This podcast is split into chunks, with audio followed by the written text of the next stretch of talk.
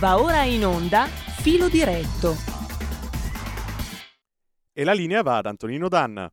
E quella che abbiamo appena ascoltato era un grande successo del 1974, E tu di Claudio Baglioni. E mentre sulla copertina lui e lei si stringono al tramonto, qua invece il clima è pieno giorno ed è abbondantemente infuocato. Ma prima di passare a parlare di questo, naturalmente io ho il piacere di presentarvi la nostra gradita ospite di oggi, che è l'europarlamentare, ovviamente della Lega, Susanna Ceccardi. Buongiorno onorevole. Buongiorno a voi e grazie dell'invito. Grazie, grazie a lei del suo tempo. Onorevole, allora, eh, prima di passare a dare un, un'occhiatina alla situazione in questo paese, Volevo chiederle questo. Lei questa settimana è stata in visita in Israele. Cosa ha trovato? Com'è il clima? Com'è la situazione politica da quelle parti e come da Israele guardano all'Europa e segnatamente al nostro paese? Sì, sono stata invitata da un'associazione che fa riferimento al Ministero degli Esteri israeliano ed erano con me anche l'onorevole eurodeputato Marco Zanni, quindi per la Lega eravamo lui, io e Marco Zanni. E poi c'erano altri esponenti di altri partiti eh, e siamo andati a visitare appunto una visita molto intensa e molto calda anche lì perché il clima era sicuramente arroventato. In particolare è stata diciamo, molto importante anche la visita che abbiamo fatto sul confine israeliano con la striscia di Gaza. Abbiamo mm. visitato il sistema di contraerea missilistica Iron Dome, eh, ci hanno fatto vedere proprio oh, come alcuni kibbutz, cioè villaggi israeliani vivono veramente assediati con muri di cinta altissimi e sistemi di sicurezza veramente importanti, bunker ovunque. Sulla mia pagina Facebook, Susanna Ceccardi, potete trovare anche dei video che ho realizzato e che ci danno un po' la misura di come vivono laggiù in Israele quotidianamente. Pensate, io sono mamma di una bambina di tre anni e vedere un parco giochi per bambini con le altalene, gli scivolini, molto bello e tutto e poi una specie di serpente che in realtà non è altro che un bunker a forma di gioco che serve per i bambini eh, per rifugiarsi appena suona la sirena, quindi hanno 15 secondi per correre dentro al tunnel e ripararsi dai missili. Ecco, è una cosa che mi ha colpito oltremodo. Eh, probabilmente qua in Occidente, qua in Europa, non abbiamo la percezione ecco, di che cosa vivano i cittadini che abitano in quella zona, veramente ogni giorno assediati e, e eh, che mettono a rischio la propria vita. Abbiamo incontrato, ho fatto una foto anche con delle soldatesse, con dei soldati. Sì, donna, la, stiamo, la sto vedendo Israele, adesso infatti. Mm. In Israele la, la, leva è obbligatoria sia per gli uomini che per le donne. Appena finita la scuola superiore tutti hanno, i cittadini israeliani, eh, l'obbligo di eh, arruolarsi, le donne per due anni e gli uomini per tre anni. Cioè non possono neanche rimandare per motivi di studio, ecco, come avviene magari in Italia, come avveniva quando c'era la leva obbligatoria in Italia. Devono eh, svolgere il loro addestramento. E lì abbiamo incontrato anche una cittadina eh, italo-israeliana che si era arruolata e ci ha fatto un po' da, da guida ecco, in, quella, in, quella, giornata. E, ehm, la situazione ecco, è molto complessa, come sapete il conflitto israelo-palestinese è molto complesso. Negli ultimi anni io sono in Commissione Affari Esteri al Parlamento Europeo e mi occupo di questioni medio orientali, è una delle mie occupazioni eh, in Commissione Affari Esteri. Praticamente con gli accordi di Abramo Israele ha fatto dei pazzi da giganti nel mondo arabo, eh, quindi un percorso di normalizzazione, in particolare con il Bahrain, gli Emirati Arabi Uniti e ultimamente anche il Marocco, l'Egitto. Ma eh, pur avendo fatto questi passi da gigante nel mondo arabo, il conflitto israelo-palestinese, la tensione lì rimane sempre altissima e anche perché Hamas, che è un'organizzazione terroristica riconosciuta come terroristica da, da tutta Europa, eh, preferisce tenere i propri cittadini in una situazione di scontro continuo. Non cerca alcun accordo con Israele, non, vuole, non cerca la pace. L'unico loro obiettivo è appunto la distruzione dello Stato di Israele e questo eh, non può eh, chiaramente essere accettato da nessun paese civile, da nessun paese europeo. E poi abbiamo fatto altri incontri molto importanti sia a Gerusalemme, eh, abbiamo incontrato lì dei membri della Knesset, il Parlamento israeliano, abbiamo incontrato lì eh, il nuovo ambasciatore che verrà in Italia, eh, abbiamo salutato da pochi giorni l'ambasciatore Dror Eidar, eh, che era stato anche molto carino, molto gentile con tutti gli esponenti politici, ma in particolare anche con Matteo Salvini, con noi esponenti della Lega, fatto, io avevo organizzato anche delle, dei convegni con l'ultimo ambasciatore, ma eh, è arrivato il momento della turnazione, quindi arriverà il nuovo ambasciatore che si chiama Alon Bar, è un diplomatico di carriera e ha ben chiaro anche eh, come sviluppare maggiormente i rapporti con l'Italia. Sappiamo che l'Italia ha una grande questione in ballo, che è quella energetica, e, e quindi è in previsione anche un gasdotto che parte da Israele, passi per la Turchia, arrivi poi finalmente in Italia e potrebbe approvvigionare l'Italia fino al 30% dell'attuale eh, fabbisogno, quindi un accordo molto importante, eh, però su cui si sta ancora discutendo sulla fattibilità e la sostenibilità quindi economica. Quindi ecco, è stata una visita sicuramente molto importante e penso produttiva per il nostro Paese. Direi proprio di sì, anche perché eh, l'onorevole Ceccardi mette il dito nella piaga per quanto riguarda questo, eh, questo gasdotto mediterraneo che collegherebbe i campi, i giacimenti gassiferi che sono nel mare a largo di Israele, delle, uno dei più ampi giacimenti al mondo di gas, pensate. Il problema è che eh, più che altro il problema è di carattere tecnico perché significa riposare un cavo, sul, un cavo, un tubo sul fondo del Mediterraneo e in quella zona si può scendere anche a quote di circa 3.000 metri, quindi la cosa non sarebbe facile, però una esatto. volta messo in funzione un impianto del genere, noi tratteremmo l'acquisto di gas con l'unica democrazia del Medio Oriente, mentre invece in questo periodo stiamo trattando l'acquisto di gas con tante realtà che diciamo con la democrazia non è che siano proprio a posto. L'altra cosa che io volevo dirle, onorevole, eh, lei parlava appunto di Hamas, aggiungerei anche che dietro c'è l'ombra dei loro amichetti di Teheran con cui che adesso stanno, discu- eh, che adesso stanno discutendo tra l'altro con i russi della questione siriana insieme a Erdogan, quindi anche qui è un tema che credo eh, naturalmente voi starete attenzionando. Fondamentale.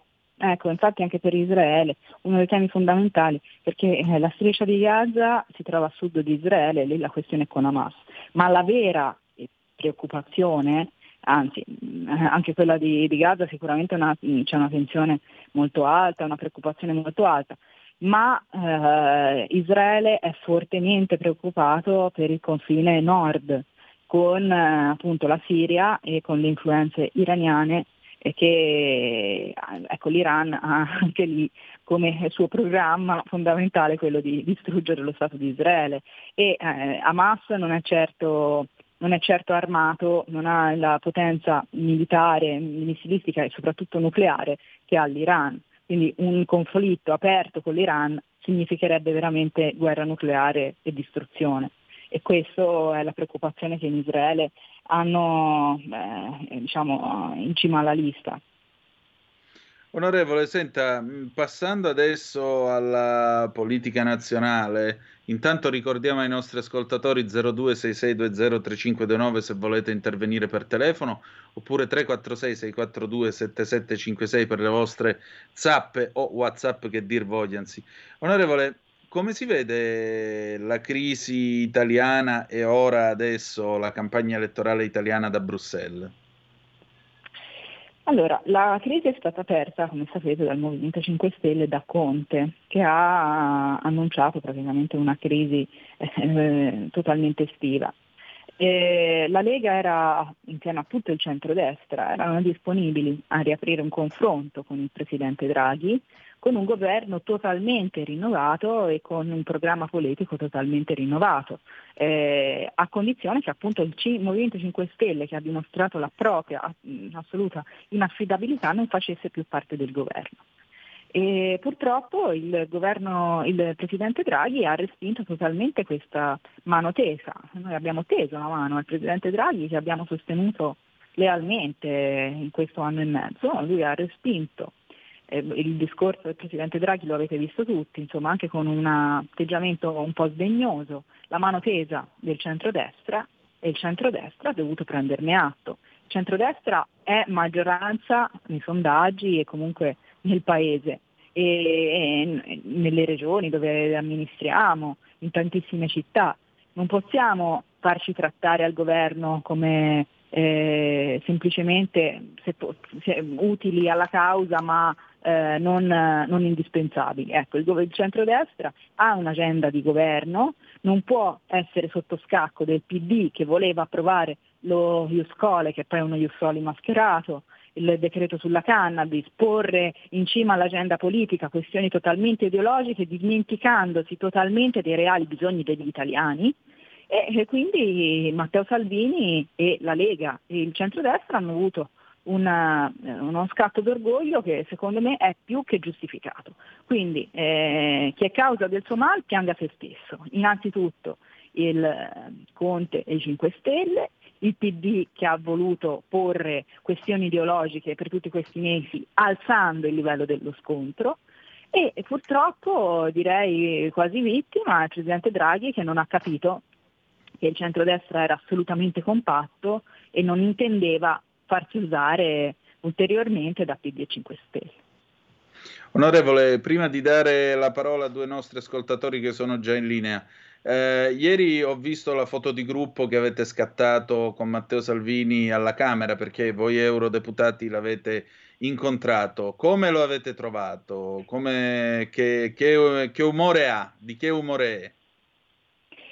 Ah, io ho trovato un Matteo Salvini in splendida forma, eh, determinato e convinto delle scelte che ha fatto, di tutte le scelte che ha fatto, eh, sempre nell'interesse dei cittadini italiani e quindi siamo, gli abbiamo dimostrato il nostro affetto, la nostra rinnovata fiducia e siamo pronti, ecco, siamo pronti alla battaglia. Noi leghisti non ci siamo mai tirati indietro eh, davanti alle elezioni, davanti a nessuna battaglia, in particolare io devo dire, io forse ero di quella ala eh, che più soffriva la nostra partecipazione al governo Draghi e ho sofferto in silenzio per un anno e mezzo, ma ieri devo dire ero proprio raggiante, quindi siamo, siamo assolutamente determinati.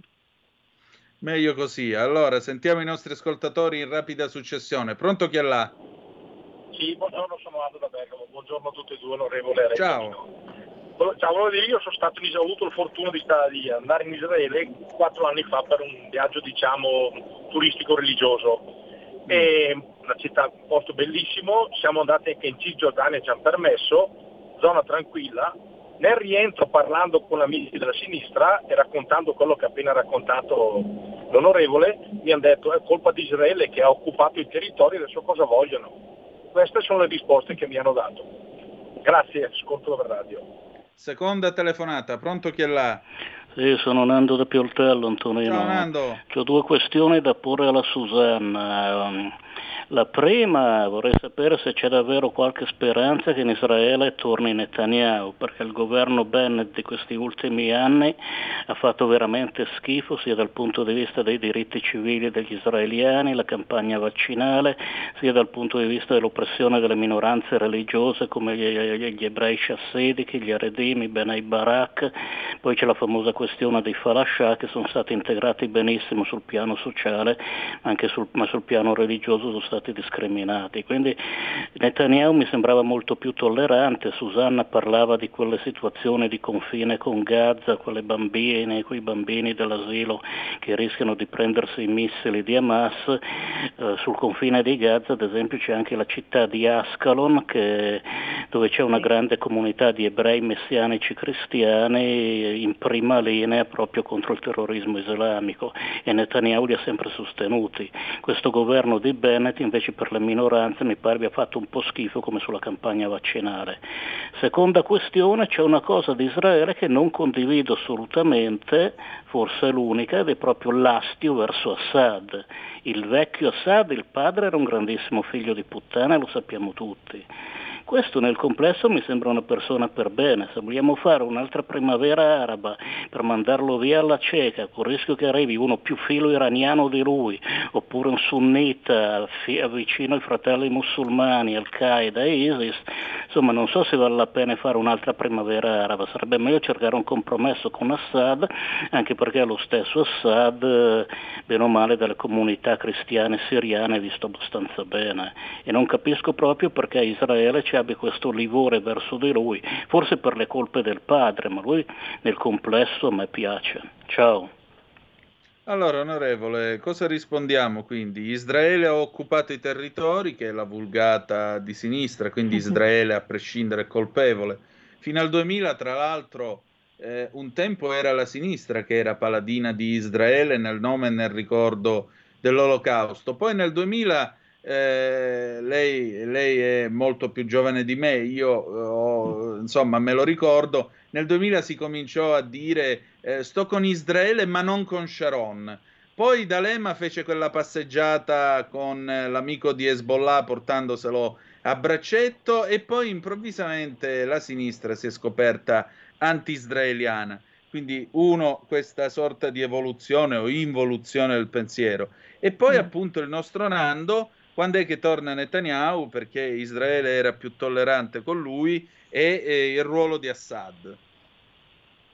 Allora, interventi molto interessanti quelli degli ascoltatori che condivido, in particolare ecco, eh, sulla sinistra ideologica eh, abbiamo approfondito anche questo tema. In Europa purtroppo c'è una vulgata che non è soltanto italiana, eh, ma è anche europea. Io oltre a Commissione Affari Esteri sono in Commissione Droit Diritti Umani, la cui presidente è una socialista belga e ogni volta che io apro bocca mh, sulla questione israeliana eh, mi aggredisce e da presidente eh, eh, com- completamente. Ed è una battaglia continua che noi facciamo veramente in trincea anche in Parlamento europeo contro una sinistra ideologizzata, europea ideologizzata, cui appartiene sicuramente il Partito Democratico, che eh, è assolutamente discriminatoria nei confronti di Israele e difende a spada tratta purtroppo anche gli amici dei terroristi.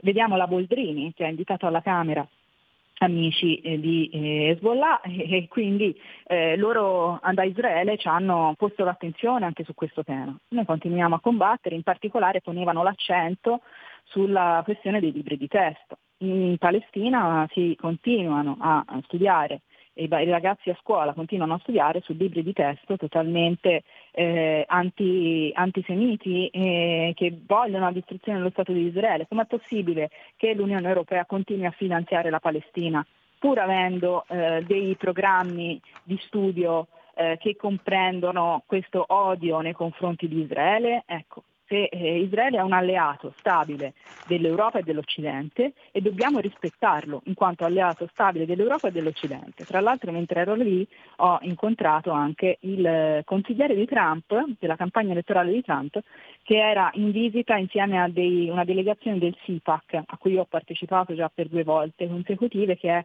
la convention repubblicana, la più grande convention repubblicana che si svolge in America ogni anno e quindi a, a, testimonianza che c'è una, una, grande amicizia e sostegno anche da parte degli Stati Uniti, in particolare del Partito Repubblicano, nei confronti di, di, di Israele.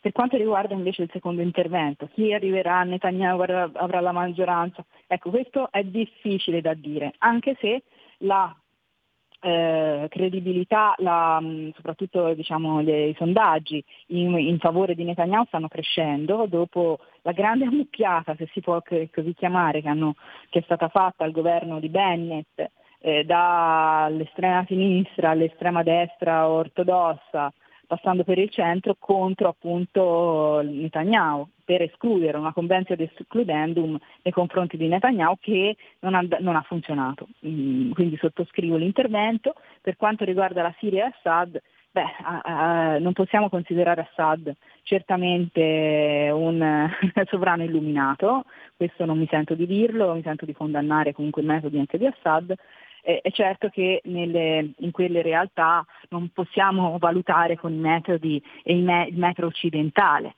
Quindi eh, la Siria purtroppo non, rima- non, allea- non può essere considerato un partner affidabile per la sicurezza dell'Occidente e di Israele, questo non possiamo dirlo, però eh, credo anch'io che dovremmo trovare sicuramente una sponda e trovare, eh, come abbiamo fatto per i patti di Abramo, un percorso di normalizzazione quanto più possibile con quel paese, perché altrimenti il rischio è veramente il disastro eh, facendo sponda appunto con, con l'Iran. Quindi in parte condivido anche quello che ha detto nella seconda parte dell'intervento dell'ascoltatore.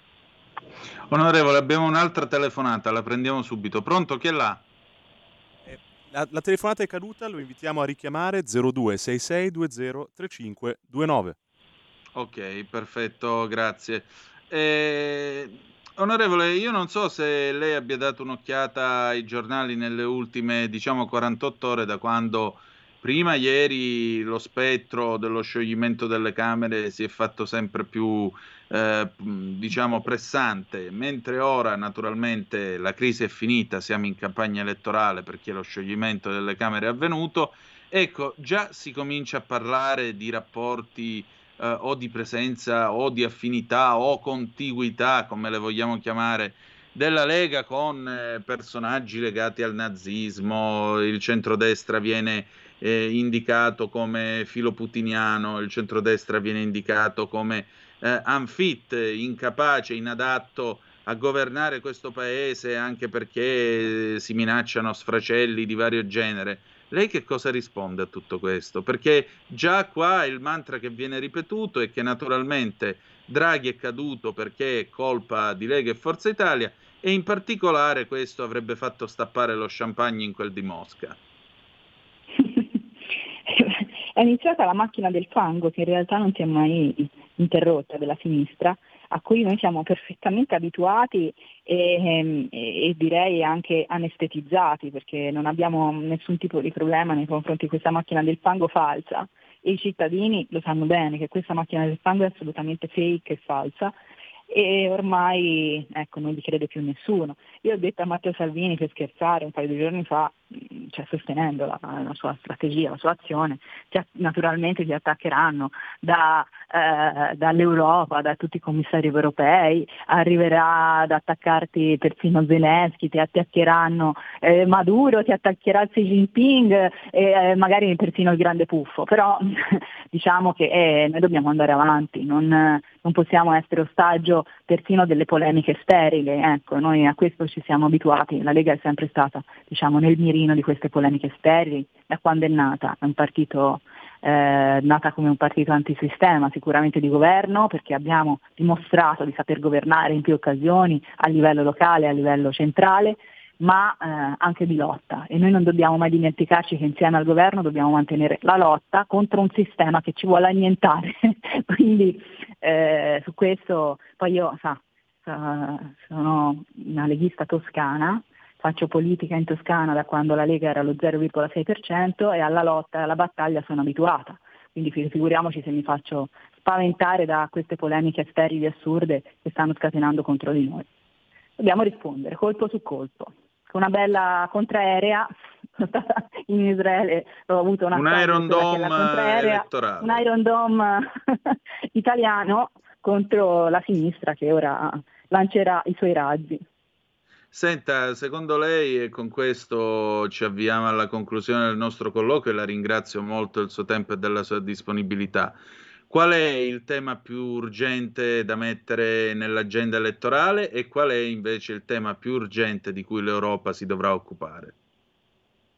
Beh, diciamo che eh, siamo in periodo di emergenza, sicuramente sull'agenda elettorale dobbiamo mettere la sicurezza energetica del Paese, Dopodiché la sicurezza sicuramente alimentare, questa siccità non ha aiutato. Già la crisi alimentare, siamo in contatto con i nostri agricoltori che sono disperati per quanto riguarda il periodo di siccità e sicuramente però anche le riforme che servono al Paese in senso liberale, cioè eh, le riforme sulla flat tax, che è la vera riforma che serve ai cittadini, alle imprese per ripartire. Tutte le altre eh, proposte assistenzialistiche che ha fatto 5 Stelle e Partito Democratico non servono al Paese ma servono soltanto ad alimentare una mentalità assistenzialista che porta il Paese nell'arretratezza. Quindi sì alla flat tax, sì agli aiuti ai più deboli, ma non in maniera assistenzialistica come ha fatto il PD e il 5 Stelle. Certamente. Onorevole, grazie al suo tempo e al piacere di risentirci presto. Grazie a voi eh? e buona estate. Grazie anche a lei, buona estate. Allora, noi chiudiamo questa, questo faccia a faccia con l'onorevole Ceccardi, andiamo in pausa e poi torniamo tra poco.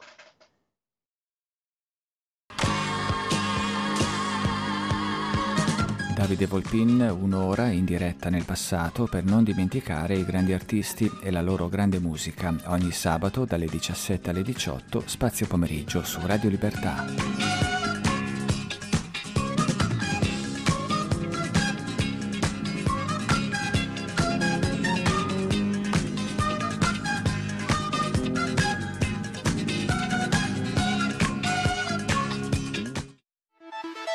Stai ascoltando Radio Libertà, la tua voce libera, senza filtri né censure, la tua radio.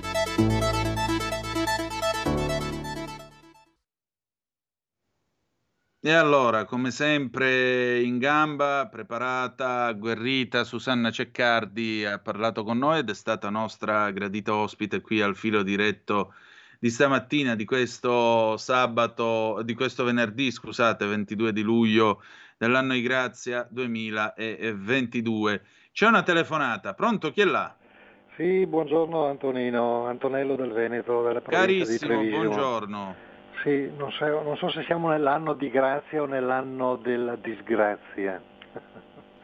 Ma Comunque- io, io cerco sempre di pensare positivo, dimmi tutto. vedo, vedo che sei molto accomodante anche come personalità. Sei molto accomodante, classica del, del- del temperamento del sud, insomma. Comunque ti, ti apprezzo molto per questo. Ecco, eh, volevo eh, metterti, eh, che tu mettessi a fuoco questo punto, che non so se hai toccato nella rassegna Dimmi, dimmi. che hai fatto questa mattina. L'intervista che ha rilasciato Berlusconi Sì. al- a Sua Maestà Giannini della stampa. No, Dove- io ho letto quella a Minzolini sul giornale.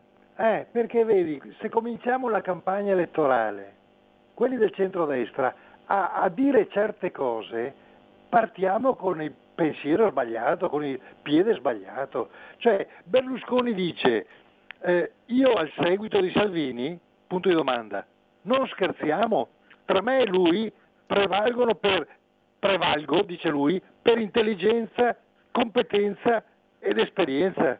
Ma come si fanno a dire frasi del genere all'inizio di una campagna elettorale in questo modo? Ma, ma qua aveva bevuto un po' troppo, forse? La sua fidanzata non gli aveva dato un bicchiere d'acqua o gli ha dato forse un bicchiere di grappa? Ma eh, Antonino, tu che hai un temperamento abbastanza così accomodante, queste cose dovrebbero farti saltare sulla sedia, perché dopo ci lamentiamo perché c'è il 50% di elettori che non va a votare. Per forza, se cominciamo a dire strafalcionate del genere, cioè ad un alleato di governo gli si dice io, cioè io Berlusconi prevalgo in intelligenza, è vero in competenza probabilmente, è vero in esperienza probabilmente, perché l'età dà esperienza, ma se cominciamo a buttare frasi, parole così in intelligenza, e dai, eh, allora, allora come Draghi anche lui si sente il Padre Eterno. Grazie Antonino, buon lavoro, buona giornata. Grazie a te. Guarda, Berlusconi, diciamo che ieri ha rilasciato una serie di dichiarazioni contraddittorie perché, per esempio, nell'intervista a Minzolini sulla sul giornale, come vedi, non ha assolutamente utilizzato questi toni, segno che ha corretto il tiro perché qualcuno gli ha evidentemente fatto presente, ma che cavolo stai dicendo? Qua dobbiamo essere tutti uniti e andare alle elezioni. Ehm, l'altra cosa, per esempio, la stessa uscita Riposino in pace che lui ha detto a Minzolini in merito alla Carfagna e a Brunetta, poi si è corretto, Berlusconi insomma può tranquillamente aver avuto un'uscita di impeto e vabbè. Resta il fatto che eh, sì, hai ragione tu, se partiamo così io non so dove andrà a finire questa campagna elettorale perché qui troppi galli nel pollaio, troppi. E anche questa discussione fin dall'inizio, dobbiamo decidere chi sarà il leader del centrodestra, no, sarà il leader chi prende più voti, no qua, no là il vero problema del centrodestra è che è fatto delle personalità dei tre leader che lo compongono. Sono tre personalità forti, ringraziando Dio, viva Dio che ci sono delle personalità forti che guidano i tre partiti principali del centrodestra. Ma il problema è che queste tre personalità forti, quando poi eh, viene il momento di, di, dire io devo limitare un po' la mia per dare un po' di spazio all'altro e così via, e lì comincia qualche problema. Questo è vero. Però al di là di ciò resta un fatto.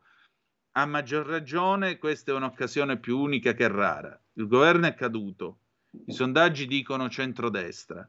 Se il centrodestra riesce a presentarsi con un programma dignitoso alle elezioni, non è necessario manco 20 punti, come si diceva stamattina, eh, 20 punti di programma che Berlusconi avrebbe già sottoposto agli alleati e così via.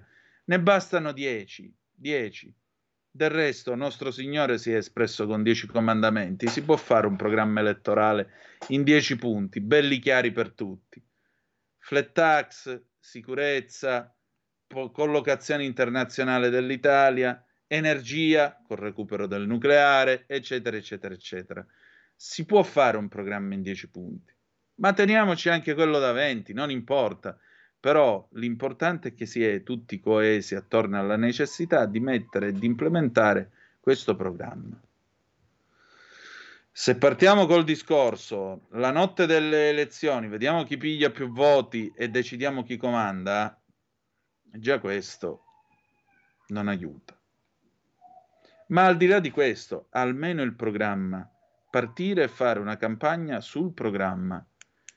Perché se qui cominciamo a enfatizzare le differenze, le distinzioni, l'esperienza, le cose, quella, cioè, io, che senso ha andare in guerra con una corazzata potente, armata, con tutti i cannoni e però con una falla nello scafo? Che allora che siamo usciti in mare a fare per andare incontro alla flotta avversaria e cominciare a sparare? Se la nave da guerra è armata, è corazzata, abbiamo i cannoni da 381, però abbiamo una falla nello scafo.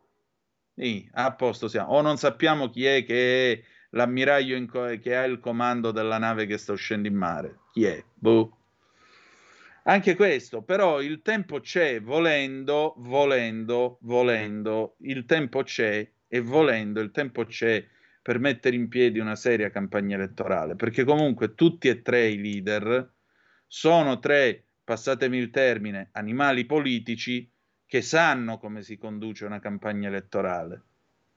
Sia Berlusconi che Matteo Salvini, Matteo Salvini si esalta spesso in campagna elettorale, come la Meloni. Quindi sono tutti e tre molto bravi a farla. Per cui a maggior ragione chiariamo questi punti e andiamo. Abbiamo altre due telefonate. Pronto? Chi è là? Sono Albino, ciao. Oh, Pronto? Maresciallo Comandi. Maresciallo, grazie. Parlavi di 381. Pensa che mio padre era anche lui un sottufficiale di Marina eh, l'ultimo imbarco era sulla corazzata, sulla Littorio che poi divenne corazzata Italia, Italia. e infatti vide affondare la Roma purtroppo. Io ho il suo diario scritto a mano dell'affondamento della Roma e mio padre era detto a una delle torri, mi pare di Prora dei 381, figurate un po'. Vabbè, comunque a parte quello, una riflessione, io ho 77 anni e una sì. cosa che mi dicono sempre, mi dicono sempre, le persone quando invecchiano o diventano più sagge o si rincoglioniscono. Fate voi. Solo quello volevo dire, nessun commento di, ulteriore. Grazie. Grazie tante, andiamo avanti. Altra telefonata, pronto chi è là? Ciao Antonino, sono Marino.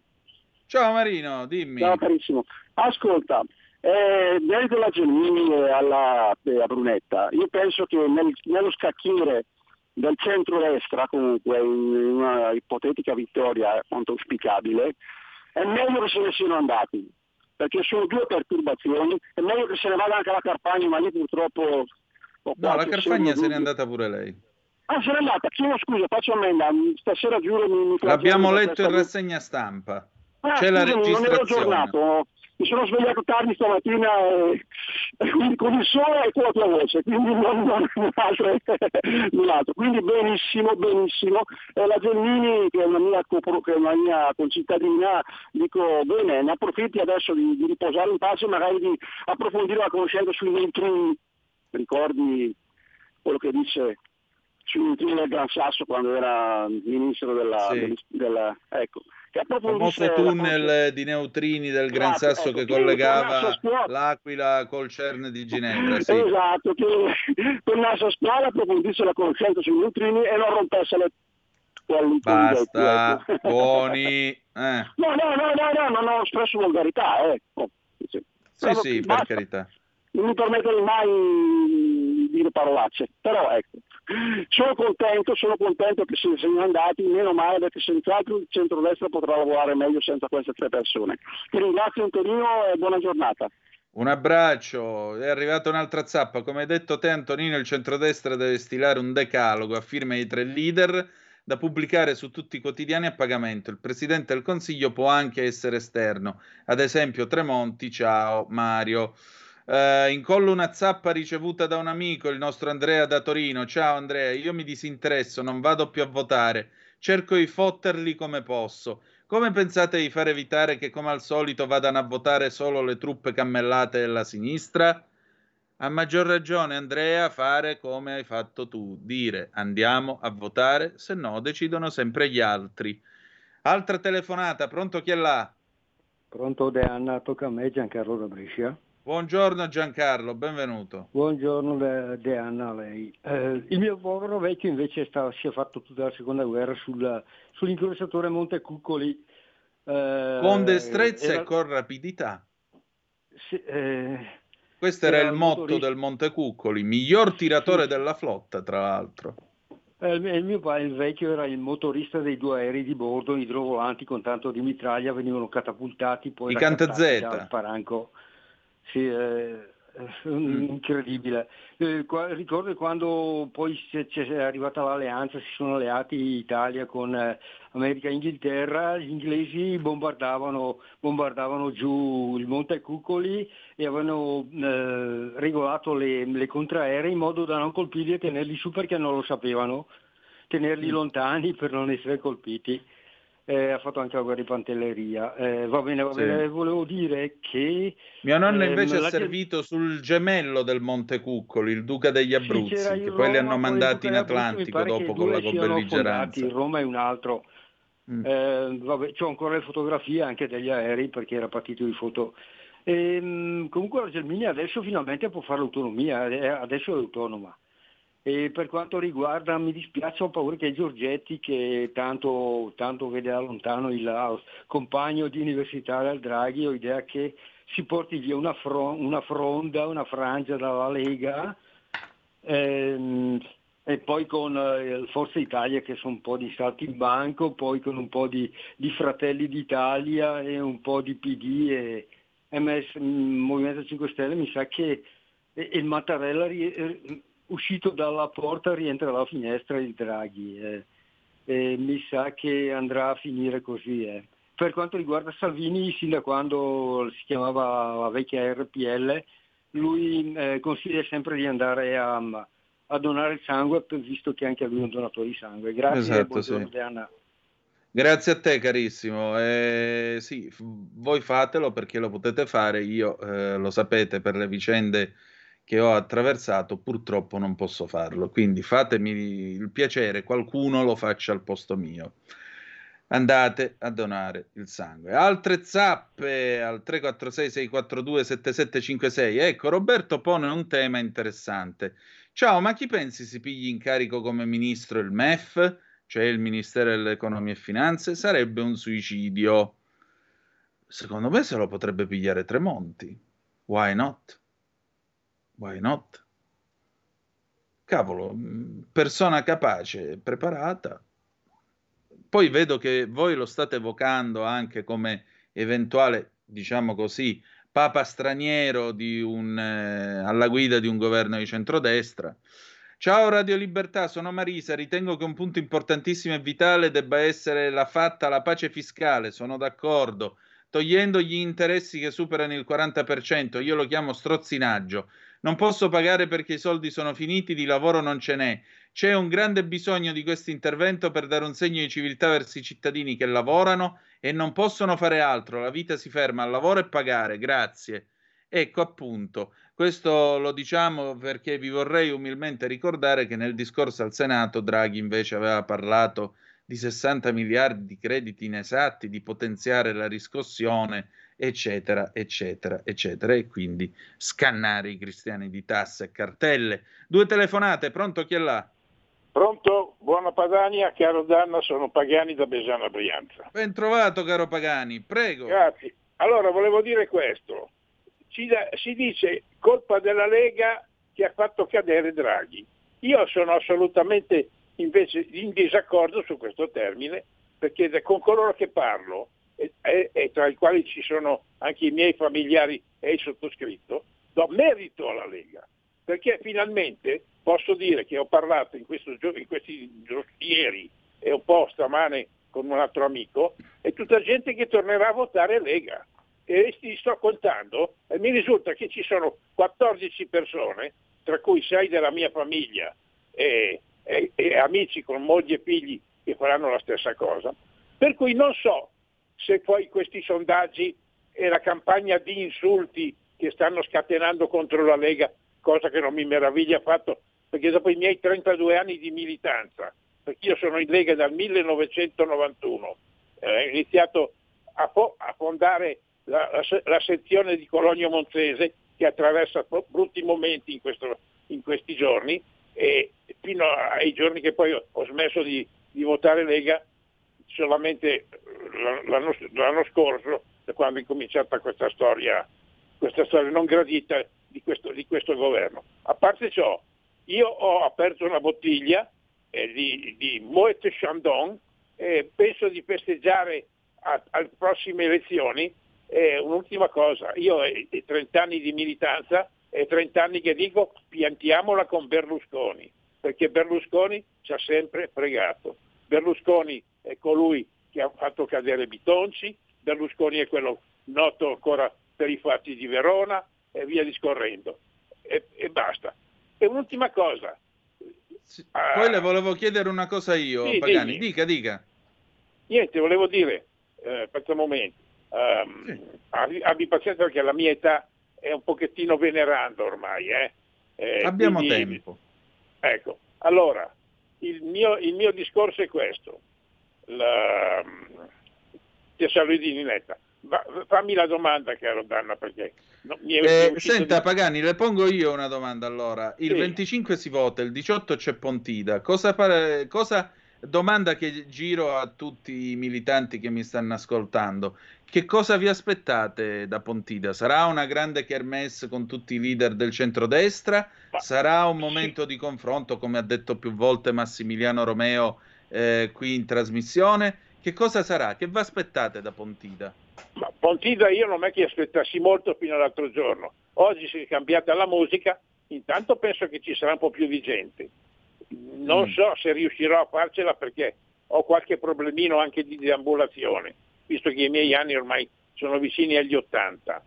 Mm, però mm, se non guido io, guiderà la mia compagna, eh, perché io ho una compagna che ancora è giovane e, e piacente e quindi cercherò di esserci e cosa mi aspetto? Mi aspetto di ritrovare la vecchia Lega combattiva che, di una volta e per cui attendo con fiducia quei giorni. Cercherò di esserci anch'io solamente per vedere, tutto lì. Però ribadisco, la Lega in questo momento ha dei meriti, non delle colpe, e sta raccogliendo ancora alcuni voti che erano andati in fumo. Quindi gente, continuate pure a insultarci, che per noi è tutta musica per le orecchie. Un'ultima cosa, Cossiga, sì. che è stato un grande presidente, ricordate cosa disse con Luca Giurato in un'intervista televisiva su Draghi. eh? e quando Draghi ave, ebbe un, un, colloquio con Biagio Agnes sulla STET e che Draghi non voleva dimettersi. Cosa disse? Ricordati che tieni famiglia. Puntini, puntini, puntini. Senza poi citare il Panfilo Britannia, eccetera. Ho portato io un sacco di tempo, grazie, eh, grazie Danna, buona Padania a tutti. Saluti. Grazie, un saluto. Altra telefonata, pronto chi è là? Sì, buongiorno, sono Bianca da Firenze. Oh, buongiorno Bianca. Allora, volevo dire che queste uscite dal, dal governo, cioè mm, le dimissioni dei tre di, di Forza Italia, eh, dimostrano che mh, mm, quando fu fatto il governo fu fatto con una trappola già eh, inserita per la Lega, per il, il centrodestra che eh, contrariamente a quanto si aspettassero era entrato nel governo. Perché questi tre, e forse non solo loro, eh, hanno sempre remato contro, contro il centrodestra e loro queste loro dimissioni lo dimostrano. Per cui bisogna stare attenti perché questi sono infidi, infidi e, e, e, mettono le trappole da tutte le parti. Ieri ho sentito, mi sembra che fosse Manzoni, che diceva che questo era un trappolone. Giustamente lei gli ha risposto, ma eh, allora che si fa? Si sta qui uh, e, per paura dei trappoloni non si fa niente, però, però stiamo attenti, questo capovolgimento di chi ha creato la crisi sembra proprio che sia stato preparato. Quindi cerchiamo, cerchiamo in tutti i modi di non farsi coinvolgere in queste, in queste spire micidiali. Andiamo avanti cercando di non rispondere. Mi auguro che finalmente si possa fare qualcosa, ma abbiamo davanti un nemico esagerato, compreso eh, diciamo, il mondo, internazionalmente parlando. Speriamo, eh? Andiamo avanti. Grazie Antonino. Grazie signora, grazie a lei e la mi porti un bacione a Firenze che è una grande città ed è un centro di civiltà e cultura per tutti. Grazie. Allora, altra telefonata, pronto chi è là? Sì, Antonino, eh, alla domanda che facevi cosa ci aspettiamo da Pontida, mm. eh, Antonello qui dal Veneto, eh, ti rispondo Bentornato.